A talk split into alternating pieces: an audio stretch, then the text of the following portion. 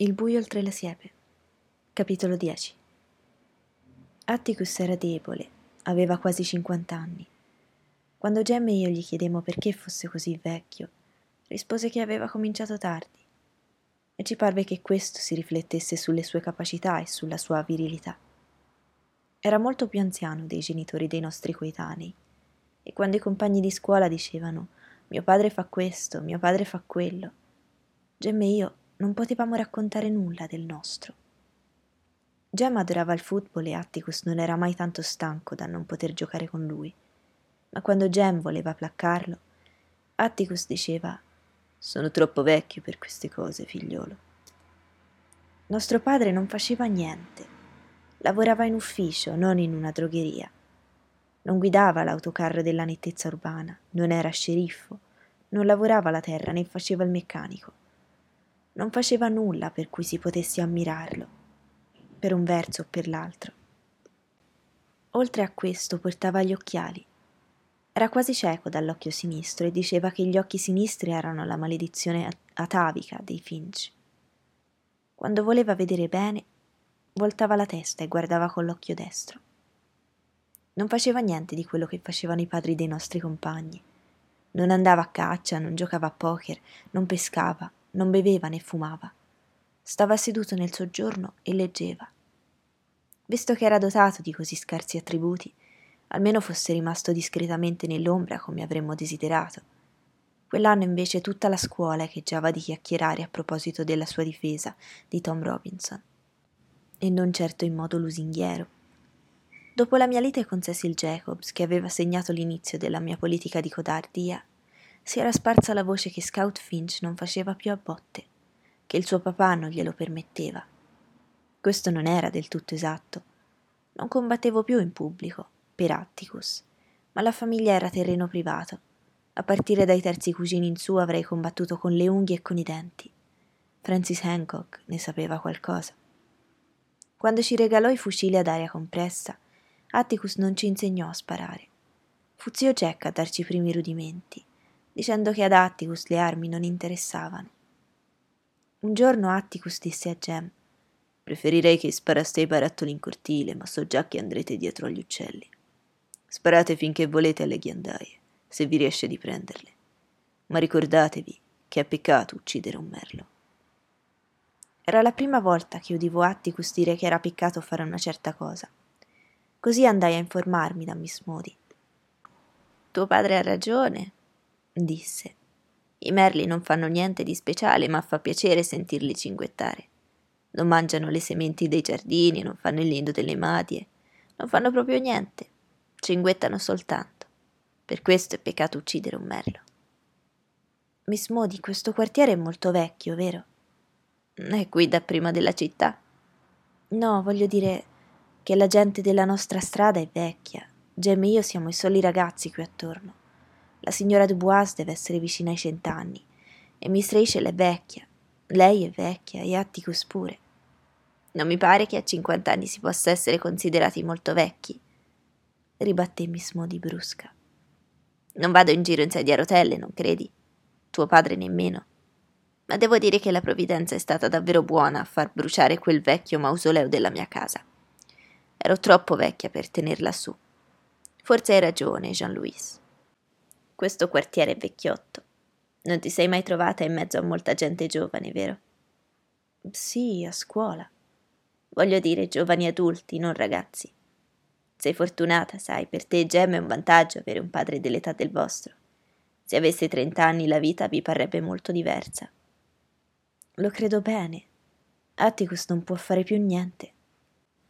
«Se tu sapessi quanta vitalità c'è in lui», disse Miss Maudie, «ne saresti molto sorpresa». «Ma che cosa sa fare?» «Per esempio, sa stendere un testamento in modo inoppugnabile, così che a nessuno possa venire in mente di contestarne la validità». «Ma via, Miss Maudie». «Lo sai che è il miglior giocatore di dama di tutta la città? Giù all'approdo, quando eravamo ragazzi, Atticus Finch batteva tutti, da una parte all'altra del fiume». «Oh, signore, Miss Maudie, ma se Gemma e io vinciamo tutte le partite?» «Non hai ancora capito che vincete perché lui vi lascia vincere. Sai che sa anche suonare lo scacciapensieri. Scoprire questo modesto talento di Atticus mi fece vergognare ancora più di lui. E poi, disse Miss Maudie. E poi che cosa, Miss Maudie? E poi niente, rispose. Niente.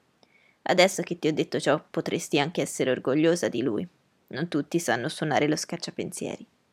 Ora fatti in là, vedi che i falegnami devono passare. È meglio che tu vada a casa, io devo occuparmi delle mie azalee e non posso badare a te. Ti potrebbe cadere una tavola in testa.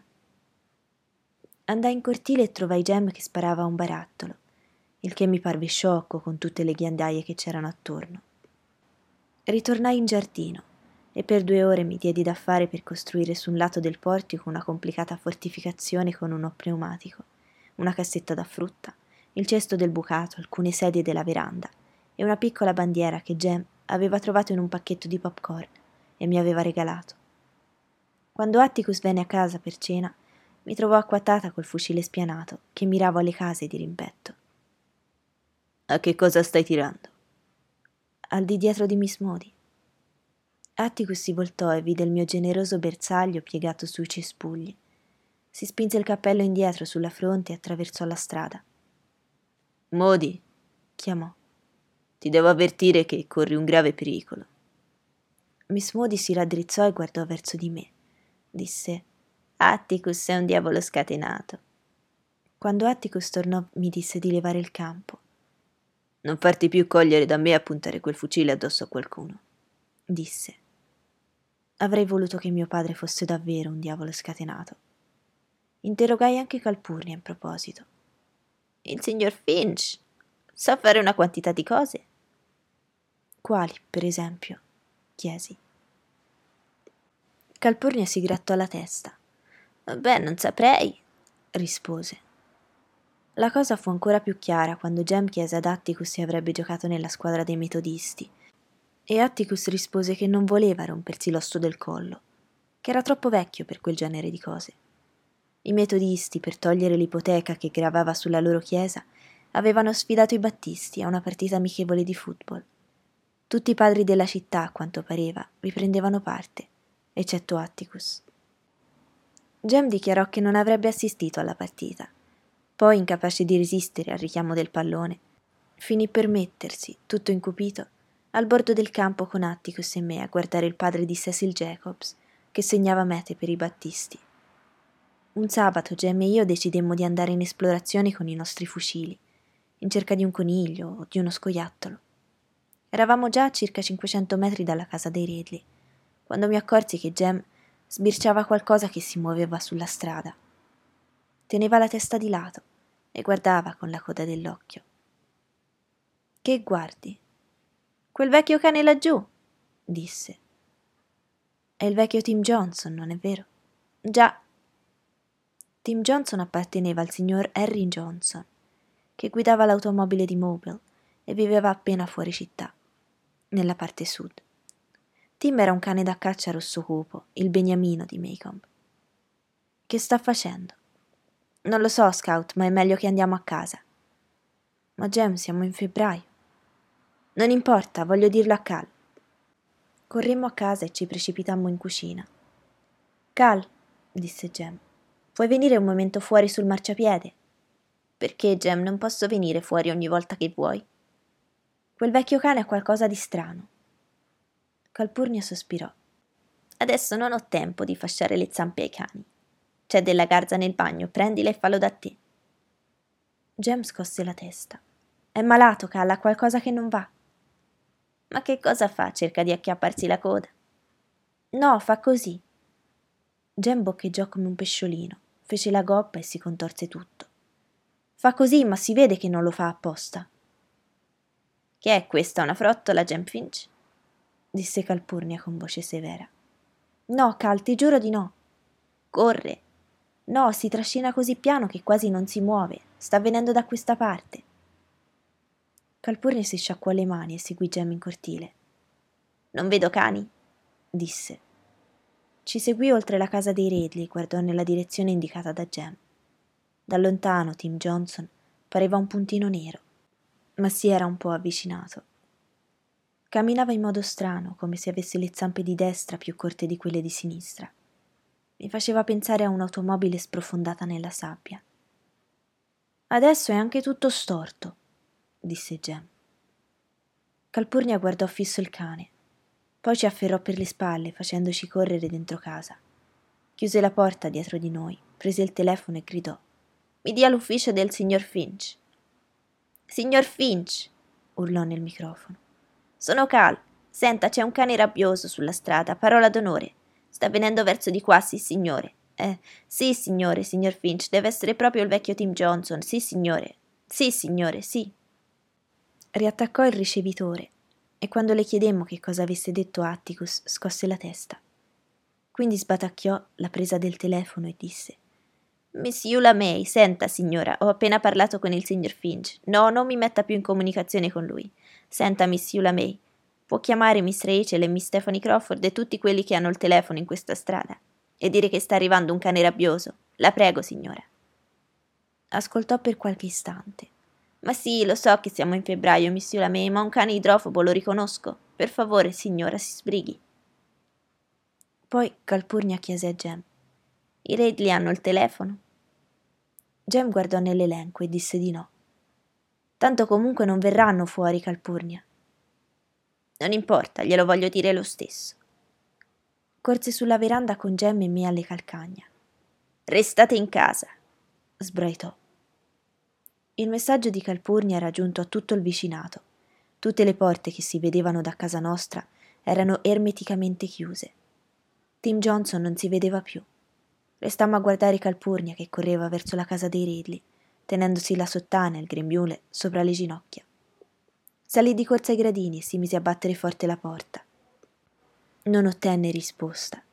Allora gridò: «Signor Nathan, signor Arthur, c'è un cane rabbioso in strada, un cane rabbioso!» «Dovrebbe fare il giro, è da dietro che si entra», dissi. Gem scosse la testa. «Non importa, in un momento simile.» Calpurnia picchiava sulla porta, invano. Nessuno raccolse il suo avvertimento. Sembrava non l'avessero nemmeno udito. Mentre Calpurnia andava di volata verso il portico di dietro dei Radley, una Ford nera girò rapida sul vialetto e ne uscirono Atticus e il signor Heck Tate. Il signor Tate era lo sceriffo della contea di Maycomb. Era alto come Atticus, ma più magro, e aveva il naso lungo. Portava stivali con scintillanti occhielli metallici, pantaloni alla cavallerizza e una giacca da boscaiolo. Sul cinturone aveva una cartucciera e teneva in mano una pesante carabina. Quando i due uomini raggiunsero la veranda, Gemma aprì la porta. «Resta dentro, figliolo», disse Atticus. «Dov'è Calpurnia?» «Dovrebbe essere qui ormai», disse Calpurnia, indicando la strada. «Non corre, vero?» chiese Tate. «No, signore, è in preda a convulsioni, signor Heck.» «Dici che dovremmo andargli incontro, Heck?» chiese Atticus. «È meglio che aspettiamo, signor Finch. Di solito avanzano in linea retta, ma non si può essere mai sicuri. Potrebbe fare la curva, speriamo che lo faccia, altrimenti entrerà diritto nel cortile dei Radley. Aspettiamo un minuto.» «Non credo che entrerà nel cortile dei Radley», disse Atticus. «C'è la siepe. Probabilmente seguirà la strada.» Credevo che i cani rabbiosi avessero la schiuma alla bocca, che galoppassero, saltassero e attaccassero la gente alla gola. E credevo che lo facessero soltanto nel mese di agosto. Se Tim Johnson si fosse comportato così, mi sarei spaventata molto meno. Nulla è più desolante di una strada deserta, in attesa. Gli alberi immobili, i merli silenziosi, scomparsi i falegnami che lavoravano alla casa di Miss Maudie. Udì il signor Tate tirare su col naso e poi soffiarselo, e lo vidi spostare il fucile nella piega del braccio. Vidi il volto di Miss Stephanie Crawford incorniciato nel vetro della porta e Miss Maudie apparire accanto a lei.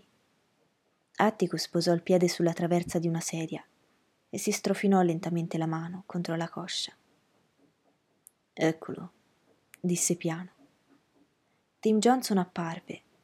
Camminava come intontito sull'orlo interno della curva, parallelamente alla casa di Radley. «Guardalo!» bisbigliò Gem. «Il signor Heck diceva che camminano in linea retta. Non riesce nemmeno a stare sulla strada.»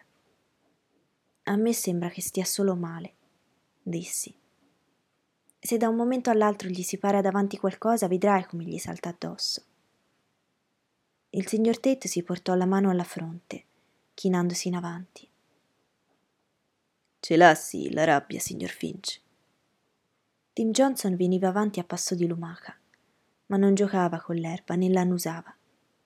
Pareva che avesse un solo proposito, che fosse spinto da una forza invisibile che lo faceva avanzare, palmo a palmo, verso di noi. Si scuoteva come un cavallo che scaccia le mosche, e la mascella gli si apriva e chiudeva, sbandava, ma seguitava ad avanzare piano verso di noi. «Sta cercando un posto dove morire», disse Gem. Il signor Tate si voltò. «Ci vorrà molto prima che muoia. Non è nemmeno in agonia.»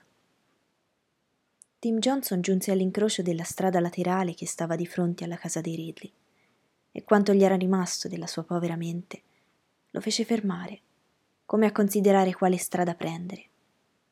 Fece alcuni passi esitanti e si arrestò davanti al cancello dei Radley. Poi cercò di girarsi, ma con difficoltà.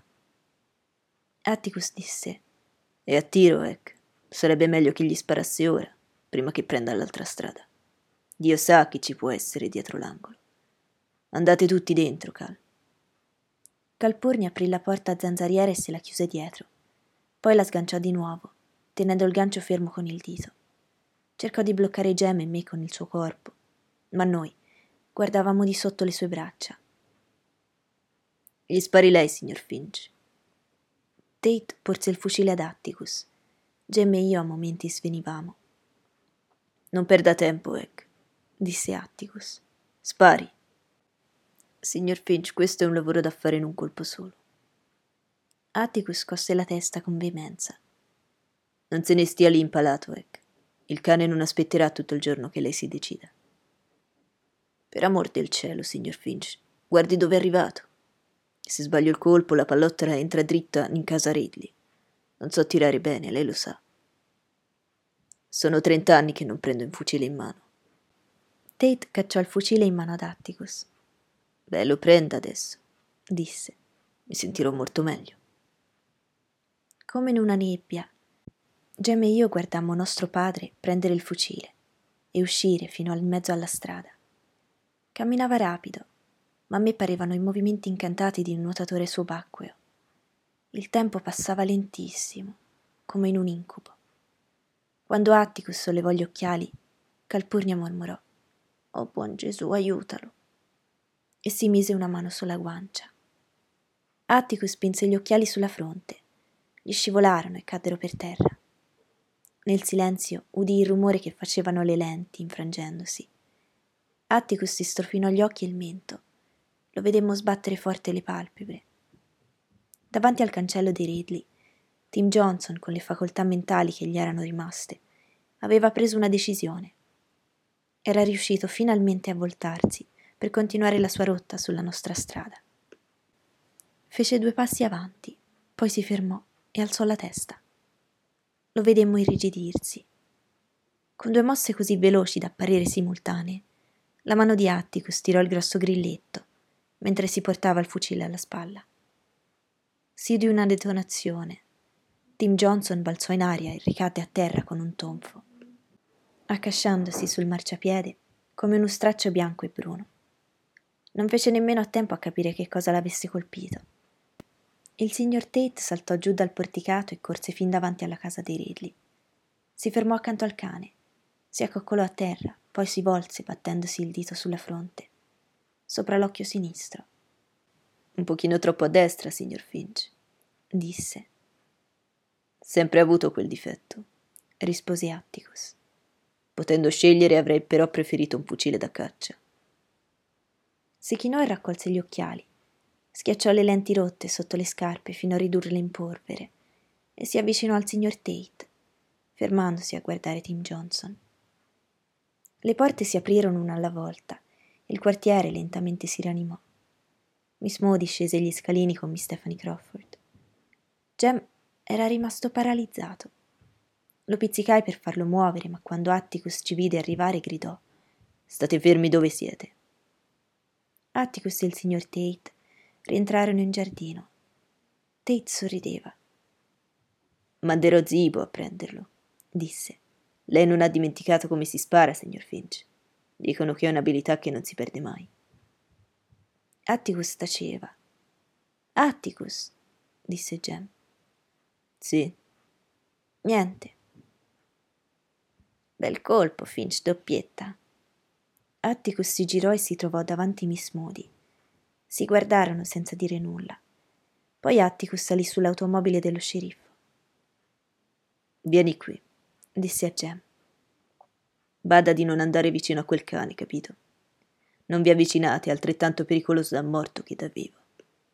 «Sì», disse Gem. «Atticus». «Di, figliolo». «Niente». «Ma che ti succede, ragazzo? Non sei capace di parlare?» disse il signor Tate sorridendo a Gem. «Non sapevi che il tuo papà...» «Zitto, Heck», disse Atticus. «Torniamo in città». Dopo che se ne furono andati, Gem e io ci mettemmo a sedere sugli scalini di Miss Stephanie, aspettando che arrivasse Zeebo con l'autocarro della nettezza urbana. Gem se ne stava tutto stordito e confuso, e Miss Stephanie disse: «Ah, ah, ah. Chi avrebbe mai creduto che potesse esserci un cane idrofobo nel mese di febbraio? Ma forse non era idrofobo, forse era soltanto impazzito. Non vorrei vedere la faccia di Harry Johnson quando torna a casa dopo la corsa di Mobile e viene a sapere che Atticus Finch ha ucciso il suo cane. Scommetto che aveva soltanto le pulci». Miss Maudie disse che Miss Stephanie avrebbe parlato diversamente se Tim Johnson fosse stato ancora lì, vivo, in mezzo alla strada. Del resto, la verità si sarebbe saputa presto, perché avrebbero certamente mandato la testa del cane a Montgomery per le analisi. Gem cominciò a spiccicare qualche parola. «Hai visto, Scout? Hai visto Atticus come se ne stava tranquillo in mezzo alla strada? E poi d'un tratto si è messo in posizione e ha abbracciato il fucile, come se non avesse fatto altro in vita sua. È stato così rapido che pareva... E io che devo mirare dieci minuti per riuscire a prendere qualcosa». Miss Maudie sorrise beffarda. «E allora, signorina Jean-Louis», disse, «credi ancora che tuo padre non sappia fare nulla? Ti vergogni ancora di lui?» «No», risposi umilmente. «Avevo dimenticato di dirti l'altro giorno che, oltre a saper suonare lo scacciapensieri ai suoi tempi, Atticus Finch era il miglior tiratore di tutta la contea». «Il miglior tiratore», fece eco Gem. «Proprio così, Gem Finch. Forse anche tu cambierai musica adesso. Figurati. Non sapevate che lo avevano soprannominato Doppietta quando era ragazzo? Dovete sapere che giù all'approdo, quando era ragazzo, se pigliava quattordici colombi su quindici colpi, si lamentava di sprecare le munizioni». «Ma non ci ha mai detto niente», mugolò Gem. «Mai detto niente, eh?» «No». «Chissà perché non va mai a caccia», dissi. «Forse te lo posso spiegare io», rispose Miss Maudie. «Se c'è una cosa che tuo padre possiede è la grandezza d'animo. Una mira eccellente è un dono di Dio, un talento. Oh, intendiamoci, bisogna esercitarsi per arrivare alla perfezione. Ma sparare non è come suonare il piano o cose del genere. Può darsi che lui abbia messo giù il fucile e non abbia più voluto sparare, quando ha capito che Dio gli aveva dato un vantaggio eccessivo, direi quasi ingiusto, sulla maggior parte degli esseri viventi. Credo che avesse deciso di non sparare più, a meno di esservi costretto. E oggi vi è stato costretto». «Dovrebbe esserne fiero», osservai.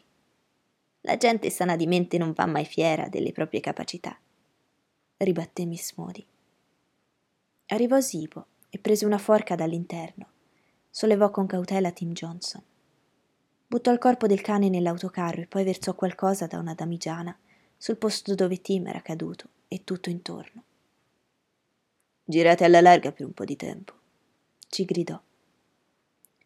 Mentre andavamo a casa, dissi a Gem che adesso sì che avevamo qualcosa di cui parlare a scuola lunedì. Gem si voltò verso di me. Non parlarne affatto, Scout, disse. Che cosa? Certo che ne parlerò. Non tutti i papà sono i migliori tiratori della contea di Maycomb. Jem disse: se avesse voluto che lo sapessimo, ce l'avrebbe detto. Se ne fosse stato fiero, ce l'avrebbe raccontato. Forse gli è passato di mente, dissi. No, Scout, questo forse non puoi capirlo. Atticus è vecchio, è vero, ma anche se non fosse capace di fare niente, non me ne importerebbe. Non mi importerebbe nulla anche se non sapesse fare un fico secco. Raccolse un sasso e tutto allegro lo scagliò sull'autorimessa. Correndogli dietro mi gridò: Atticus è un gentiluomo, tale e quale a me.